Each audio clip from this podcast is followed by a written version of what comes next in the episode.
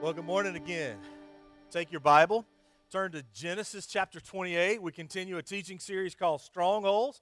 What we've done over the last three weeks, actually two weeks, and now third week, and we'll finish it up next week, is talk about different strongholds that each one of us have, how to overcome those strongholds by studying the life of Jacob in the book of Genesis. And what we dealt with two weeks ago is simply this every person has a stronghold as it pertains to our personality. Would y'all agree on that? I mean, we all have personality flaws. We all have dispositions. And your disposition or personality flaw may be anxiety, it may be greed, it may be uh, comparison, it may be selfishness. But the thing is, because we are the way we are, we have strongholds in our lives, right? And we talked about how to overcome those through the and what Jacob experienced. His name means tra- uh, traitor or treacherous or trickster or liar, deceiver, opportunist, and how even from a young age, Jacob was labeled as a guy who was someone you couldn't trust. And what's interesting with him is that personal stronghold he dealt with was something he was able to overcome, and God gave him a new name. Then we dealt with last week the stronghold of our family. Whether your family's very dysfunctional or completely dysfunctional, the reality is we have things from our past, things from our families that cause us to have some strongholds. And overcoming those is important for us in order to grow in our faith and experience freedom. The reality is, Jacob grew up in a family that was jacked up. They had some things that they dealt with, they had some strongholds. He learned a lie, he learned a trick from them. And the thing is, he had to overcome that as well. Now, this morning, we're shifting gears a little bit, and we're going to deal with strongholds of our own making. The things that we do that cause us to have strongholds in our lives. Now, as you get to Genesis chapter 28, and we'll throw those up on the screen in just a few minutes, I, am going to kind of divert a little bit from what I originally was going to talk about at the beginning because we have some celebration to do here at River Hills Church. Uh, I didn't get to do this in the first service for lack of time, but I get to do this this morning in our 11 o'clock service. In our student ministry last week, we had two kids come to Jesus. One has been thinking about it and praying about it for a long time and asked Christ to come into her life. And that's a huge celebration, and God's doing some neat things. Another kid showed up late for Merge last week. He was 45 minutes late, but he told his mom, I want to go and I want to tell my life group leader and our student minister, Justin, that I came to Jesus this week. His great granddad led him to Christ. And she said, he said, Mom, I don't want you to put it on social media yet that I know Christ. I got to tell all these people in my life. Isn't that cool? And so we have that. And he was agnostic and borderline atheist at that time. And so that's something we can celebrate. But another thing we celebrate, and yet as a prayer request, we have a young man in our church named Josh who's in the last stage of his uh, leukemia. We want to pray for him and his wife Ginger and son Caden and ask God that they would bring mercy and grace in the coming days with them. His hospice has been called in, but this past week, holding his hand in the hospital, he came to Christ. And guys, that, I know that's something that we get depressed about and think about, but listen to me. These three people have transitioned literally from life to death spiritually and have broken the greatest stronghold in life. Isn't that cool? And so we celebrate what God has done. So can we just do this for a minute? Can we just like cheer? Is that okay? Can we clap for that? I mean, that's something God does. And so I, that is the stronghold that we all need to break through to begin with. And you can't break through it without Christ. And we're seeing this happen all the time, and God is doing something very special in our church right now. And I'm so thankful for that. Um, but this morning we deal with the strongholds of our own making. Not what you were born with, not where you were born, but what you do. Because here's the reality. We'll throw this up on the screen. It's not the struggle that creates the stronghold, but the actions. You follow that? It's not the fact that you're tempted. It's not the fact that you struggle with certain things, because we all do. And, though, and believe me, those are strongholds of the mind. But strongholds of our own making, making are taking, taking us from a place of I struggle with this, but now I'm going to act on it. You follow that? And those are some really thick bars on our strongholds. Agreed? And so this morning we're going to wrestle through that. And I was trying to think of a way just to be transparent with you guys with some of the strongholds I have. And the first thing that popped in my mind is the hot sign at Krispy Kreme Donuts. I will be honest with you, that is a stronghold. Do any of you feel that? You know what I mean? You drive by Krispy Kreme, and that hot sign is popped on, and you look at that, and there's a tractor beam of goodness drawing you into the place. You had originally said, I'm not going to go to Krispy Kreme today because I'm watching my weight, I'm on a South Beach diet, or I'm not eating anything like that, and therefore sugar is bad, all those things. But man, you drive by there, and all of a sudden it's like, Come eat me, come eat me, come. And it's just like you go into that place, and now they've got Krispy Kreme. They've done this in the last couple of years. Are y'all feeling this? Y'all know what I'm talking about. There's a glass wall, and you actually get to watch them make donuts, y'all.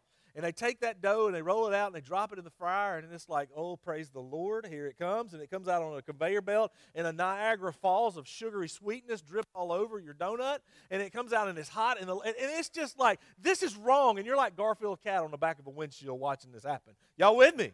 I mean, and you're watching this thing come through there, and on the conveyor belt, and there's somebody in a really weird looking hat, and they got a stick, not tongs, not a fork, not a scoop or anything like a stick, because they don't want to mess this perfectly rounded glazed donut up. And forget about that assorted nonsense, because I don't believe in cream filled, cherry filled, frosted, or sprinkles. It's donut time at Krispy Kreme. Y'all with me? The glaze is there. They take the stick and they put it in that box. And originally, you went in there, it's like, you know what? I need a cup of coffee and I'm going to get that cup of coffee, and I may have a hot donut with it. A hot donut. Now, what you're going to learn, and I believe this is biblical, when we get to heaven, the, re, the, the, it will be filled with coffee and Krispy Kreme donuts. Y'all realize that, right?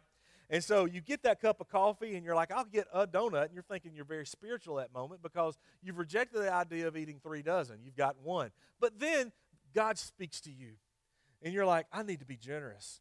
I need to take this to the office or to my family. I tell you what, and I want to be a good steward. It's a dollar fifty for one donut, but for six fifty, I can get a dozen of these bad boys.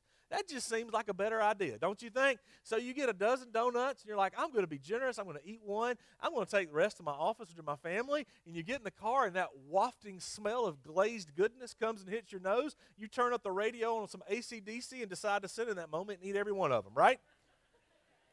Y'all with me on that?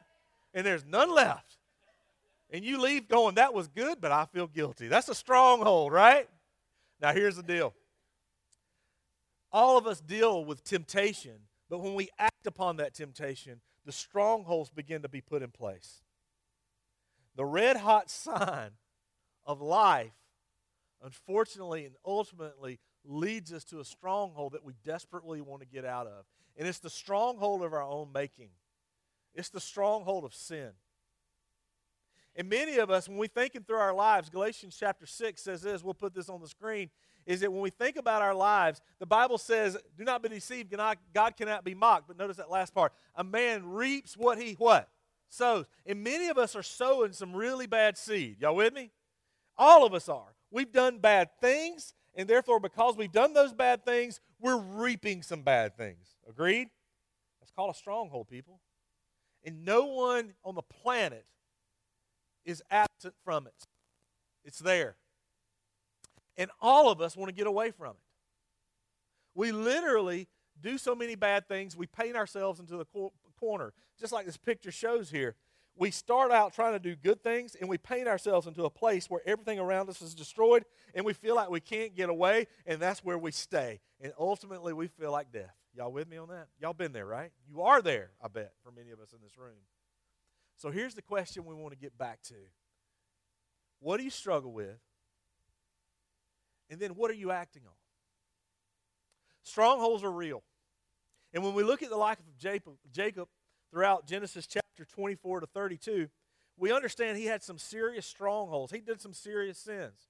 Think through this with me. First of all, he deceived his brother. When his brother was about to starve to death and was famished and was going to die, he looked at his brother and said, I tell you what, I will save your life, but you have to give me your birthright. I would call that sin, wouldn't you? Later on, his father was blind, and his father Isaac went to his twin brother uh, Esau and said, "This Esau, I want to I want to bless you, but I want you to go out into the wilderness, uh, kill some game, prepare it, and come to me, and I will eat it, and I will bless you." Rebekah, Esau and Jacob's mother, heard her husband say this, and she loved Jacob much more, and she simply went to Jacob and said, "I want you to dress in your brother's garments." I will fix a meal and you will get the blessing. And together, Rebekah and Jacob deceived Isaac. I would call that sin, wouldn't you? And do you see that stronghold over and over again of deception and lying? Later on in Scripture, it says that Jacob deceived his or tricked his father in law Laban. And then later on, he does some really not cool things with his family by sending his wife and his children before him to, to and really in, a, in an act of favoritism as far as which children and which wives he loved the most. Over and over again, Jacob demonstrates this pattern of sin, and that is a stronghold. Now, I don't know what your stronghold is. I know what mine are. But I bet as you think about it this morning, you can come up with several, right? Could be something you're doing uh, to cope with something that isn't healthy. It could be a way of thinking. It could be a pattern in your life that you act on in the, in the wee hours of the night where you think nobody's going to see you. But all of us have these strongholds, and when we act on them, it becomes thicker and stronger, and we feel like we can't get away from them. Y'all with me on that?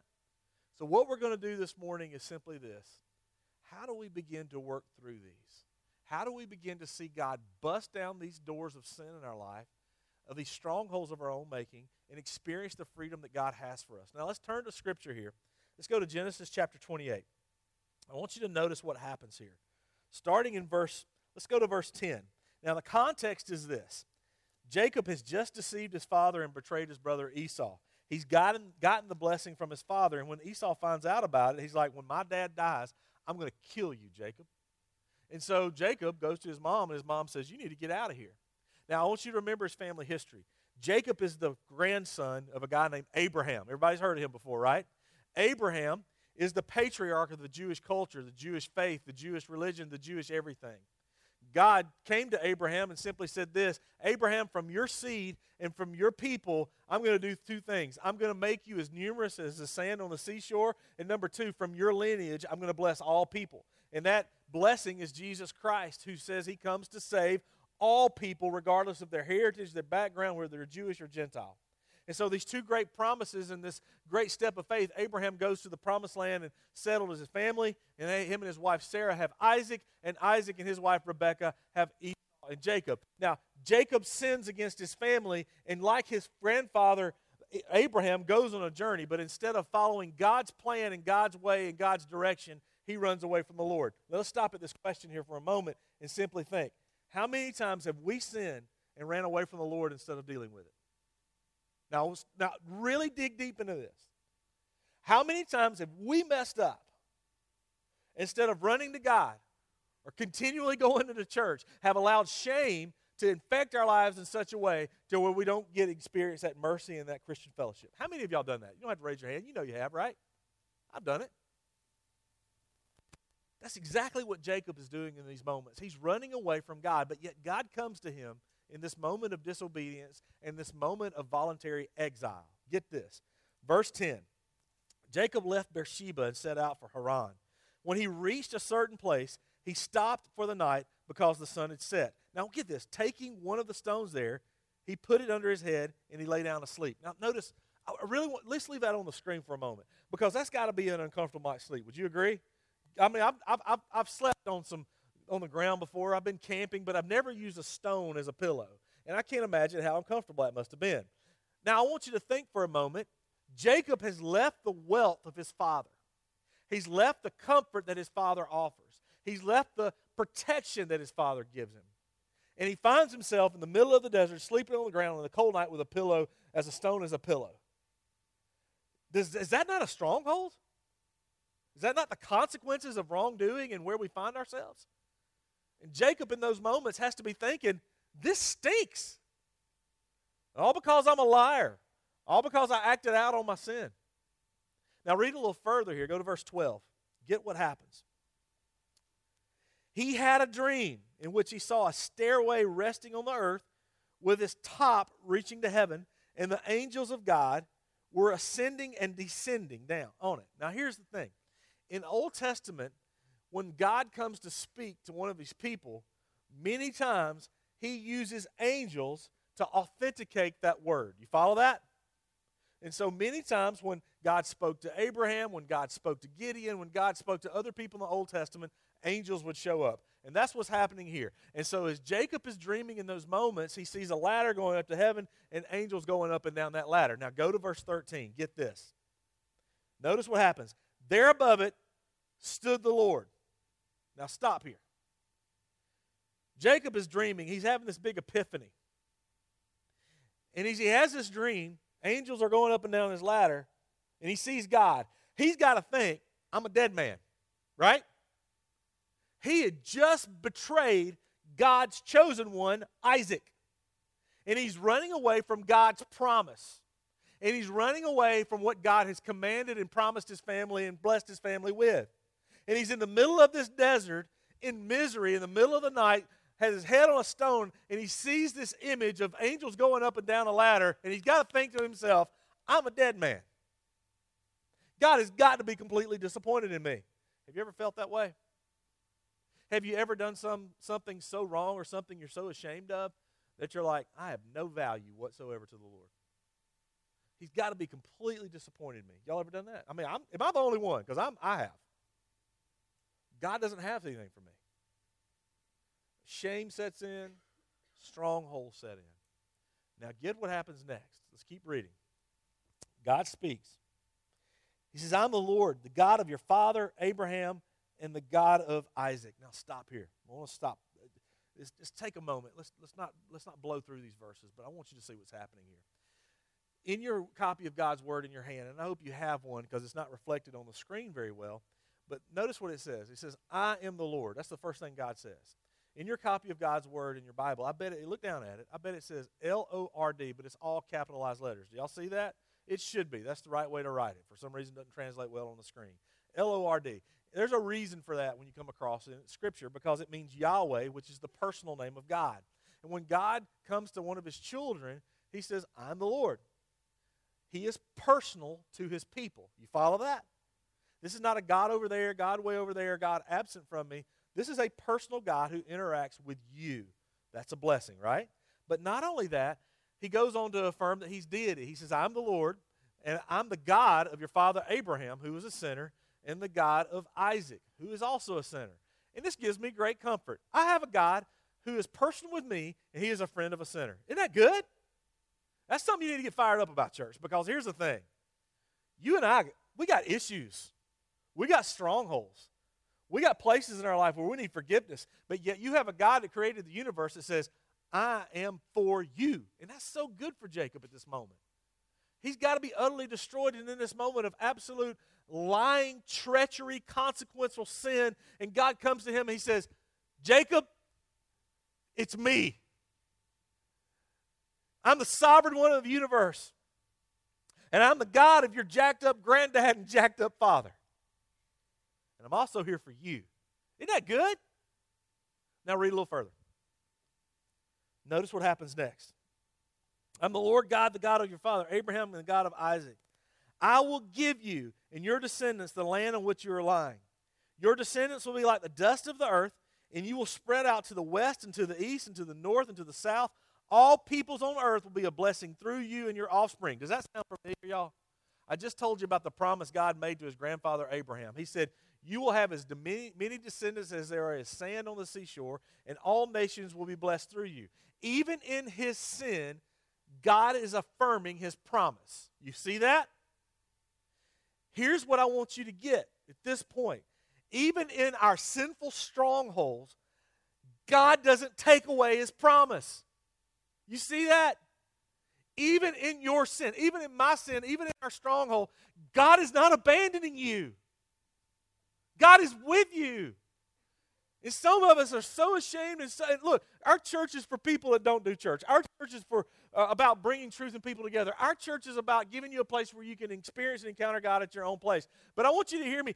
Some of us in this room are so ashamed and so destroyed and so upset and so much in bondage because of our strongholds of our own making. And you need to know this truth about Scripture. The gospel comes to us and says, I have not left you, and I will not leave you, and I am for you. Isn't that good? That's our God. He's expressing this to Jacob in these moments. Now, read a little further. Verse 15. I am with you and will watch over you wherever you go, and I will bring you back to the land, and I will not leave you until I've done what I have promised you. This is good. Now, I want you to get what happens next. When Jacob awoke from his sleep, he thought, Surely the Lord is in this place, and I was not aware of it and he was afraid. And he said this How awesome is this place! This is none other than the house of God. This is the gate of heaven. So early the next morning, Jacob took the stone he'd placed under his head and he set it up as a pillar and poured oil on top of it. He called the place Bethel, though the city used to be called Luz. Now, there are three things that happen right here in these few verses, and I'm going to do them real quick, okay? You might want to jot these down because this is where God transitions us. He takes a stone and he turns it into an altar. You see that? Jacob pours oil on it, which means he's sanctifying it, he's making it holy. He's saying this is dedicated to the Lord. He makes it a pillar, so a stone becomes an altar. a place called Luz, which is a pagan city, becomes a place called Bethel, which means house of God. You see that? So a stone becomes an altar, a city becomes a shrine, and then an exile, Jacob, becomes a pilgrim because he promises him that he will bring him back to this place.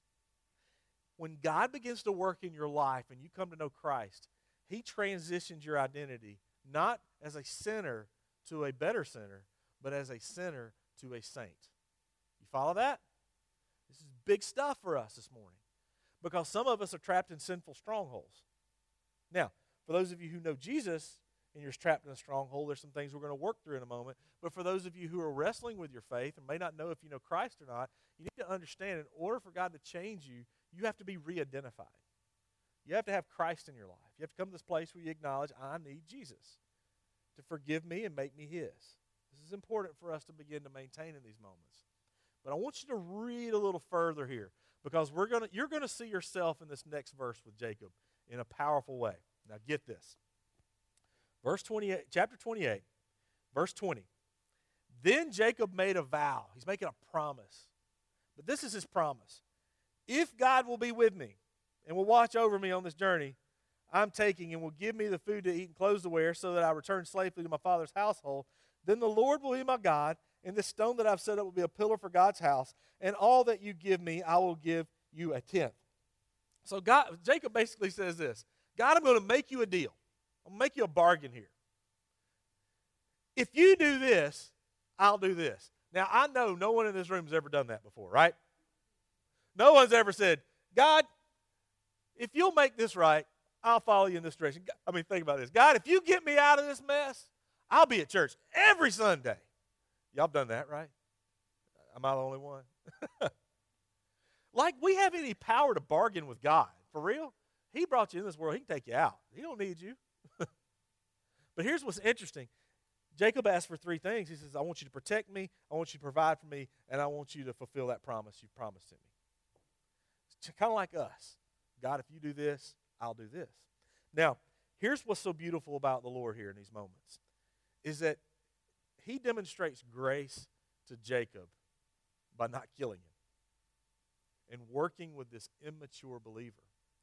Now, there are many of us in this room that have been walking with Jesus for 20 years and you've grown in your faith. There's many of us in this room who've been walking with Jesus for 20 years and you're still drinking spiritual milk. I want you to feel the conviction that you need to grow in your faith, okay?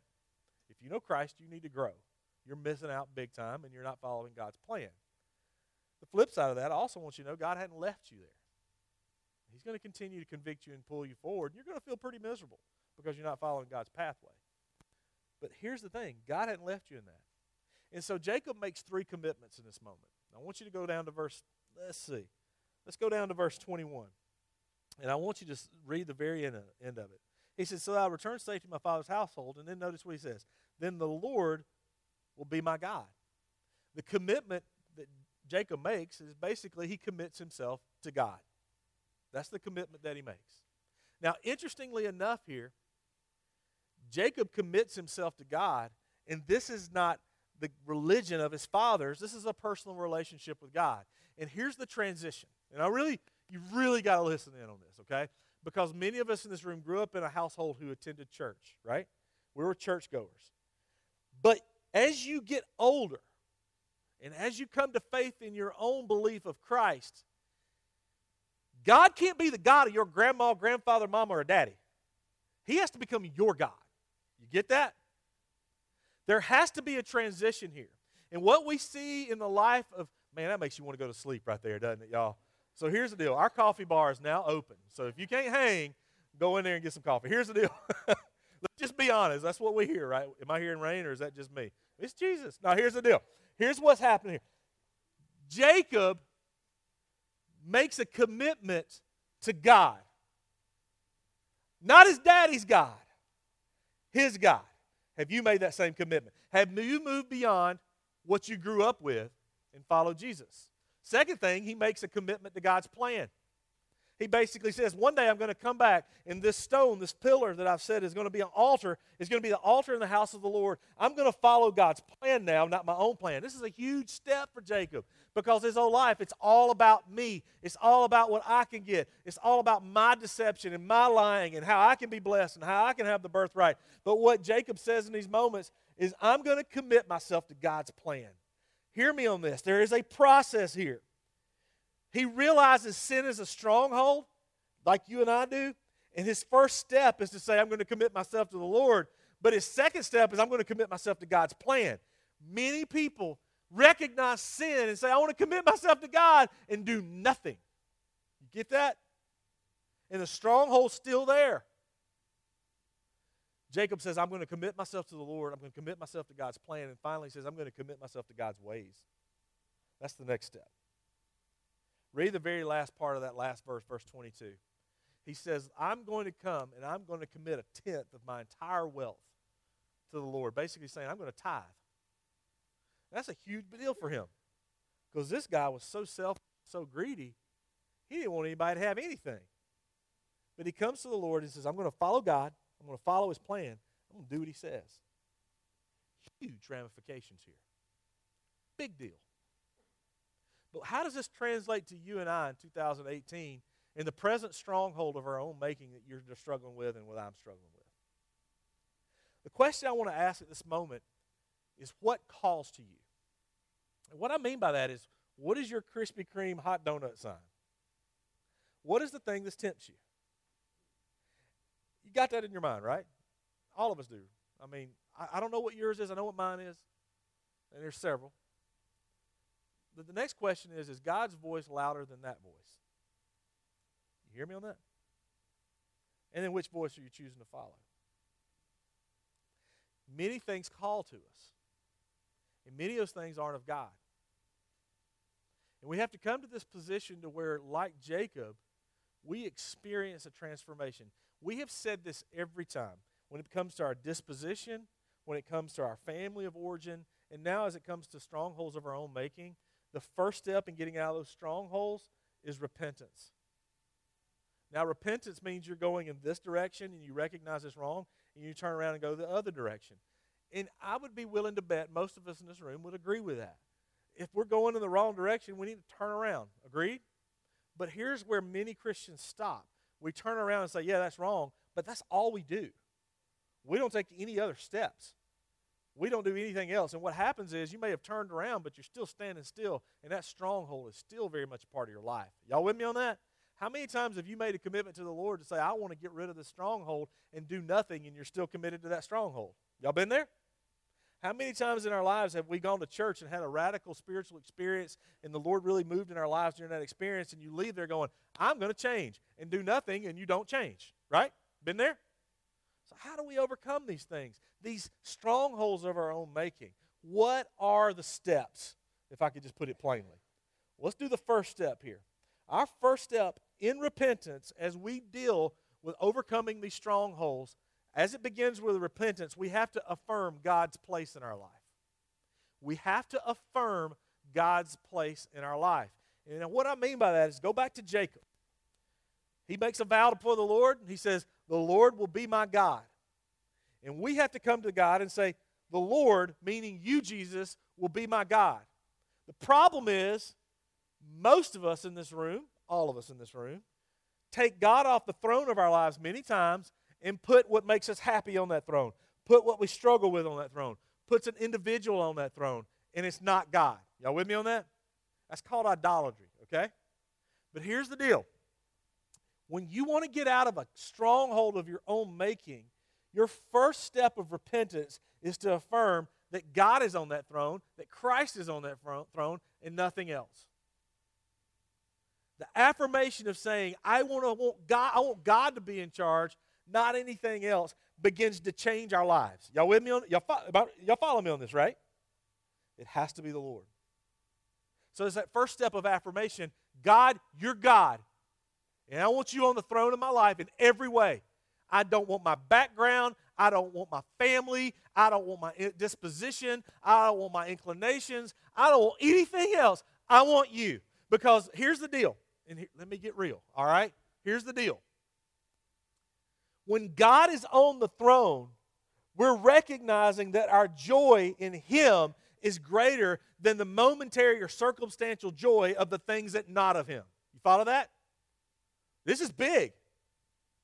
When we affirm God, we're saying and we're recognizing and we're realizing that the joy of the Lord is our strength and that is our fulfillment, not this other stuff. You have been down, and I have been down many roads that create strongholds in our life. And at the very end of those roads, there are dead end places of despair, discouragement, and disappointment, right? But God is not. Repentance, affirm God, and then affirm God's plan and purpose for your life. See, that's the second step. So you cut this place. I believe in God and I want Him to be on the throne. But here's the deal some of us are following our plans, not God's plans. You're never going to be free from that stronghold by doing that. It's stepping out and saying, Lord, show me what you want me to do. Then you get wise counsel from other Christians, and I want to follow the plan you have for me, not the plan that I build for myself. So, what is God's plan? That's where you find your fulfillment. That's where you find your joy. It may look radically different, but you have to come to this place I'm going to have an affirmation of God's plan. And then finally, it's the affirmation of God's ways. It's the affirmation of God's ways. You see, that next step is saying, all right, I'm going to affirm that God is in control and I want Him to be. I'm going to affirm that I want to follow God's pathway for me. And then I'm going to do what the Lord tells me to do. Listen, you're not going to be delivered from a stronghold if you continue to do what you want to do. Can I say that? Can I say that again? You're not going to be when you're in a position to where you know that there is sin, you're not going to be delivered from the stronghold by continuing to do that sin. Following God's ways, following God's plan, and affirming that God is over all this, it changes everything. All wrapped up in the fact, and we've shown this over and over again in this text, that God continues to demonstrate grace to Jacob even in the midst of his sinfulness. And Christ continues to demonstrate and offer grace to you and me, even in the midst of our sinfulness. You follow that? But repentance, if you want out of your stronghold of your own making, you got to choose to get away from it by affirming God, affirming His plan, and affirming His ways, and doing it. It's an identity change altogether. It changes everything. Katie Stubblefield was about 15 or 16 years old, and her family moved her from really a metro area in Florida to the rural areas of Oxford, Mississippi. And 15, 16 years old is a difficult time to change and a difficult time to leave what you're used to, right?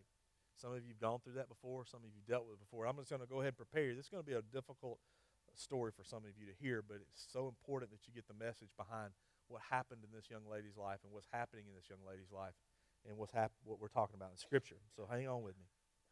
Katie goes to this new hometown, and in a way to fit in, she decides to go into what they call the wrong crowd, right? And some of us in this room have been that wrong crowd before. Thank God for his deliverance. Agree?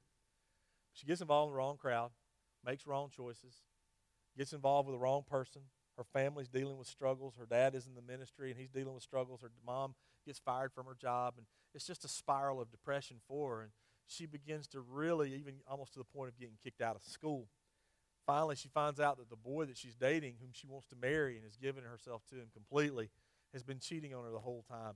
And she just loses it at 18 years old. She goes to her brother's house, crying, upset, screaming, spiraling into a depression.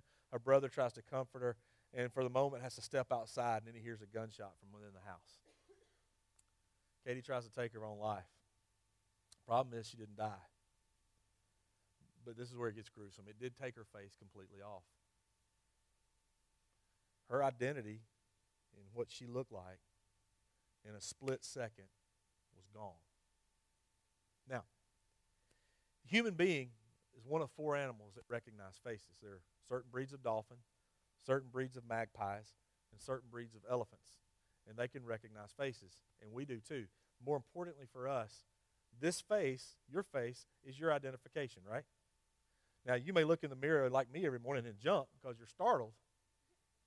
But the reality is, when people see you, that's your calling card, right? That's who you are. And in that moment for Katie, who she was, completely gone, completely distorted. Now, what you got to understand about strongholds of our own making is that sin distorts who you are. Do you get that? It distorts and changes your identity into what God initially had for you. Is it through our sin, through these strongholds, we lose sight of what God has for us, and we have an identity that's no longer his child, but a sinner. For Katie, physically speaking, it was a reality. Now, the positive thing is she survives, and for the next three years, she goes through surgeries, rehab, physical therapy. God begins to do a movement in her life. Her family surrounds her and loves her through this. And this past year, she became the youngest face transplant recipient in the history of the world. I didn't even know this existed. But for 33 hours, a donor provided a face for her.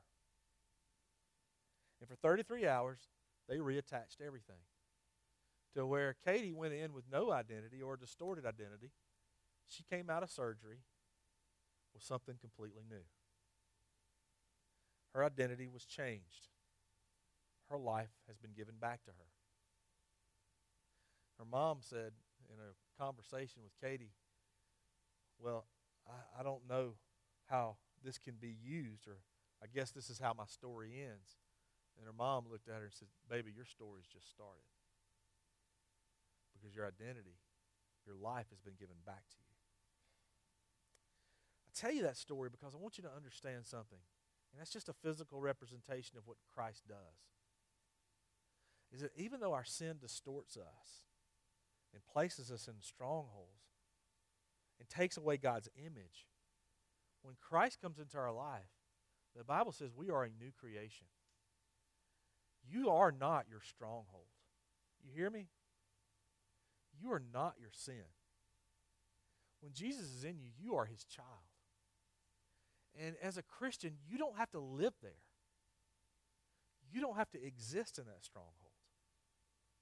You can break free, free. But the choice is yours. You can live in a stronghold for the rest of your life because you just won't deal with it.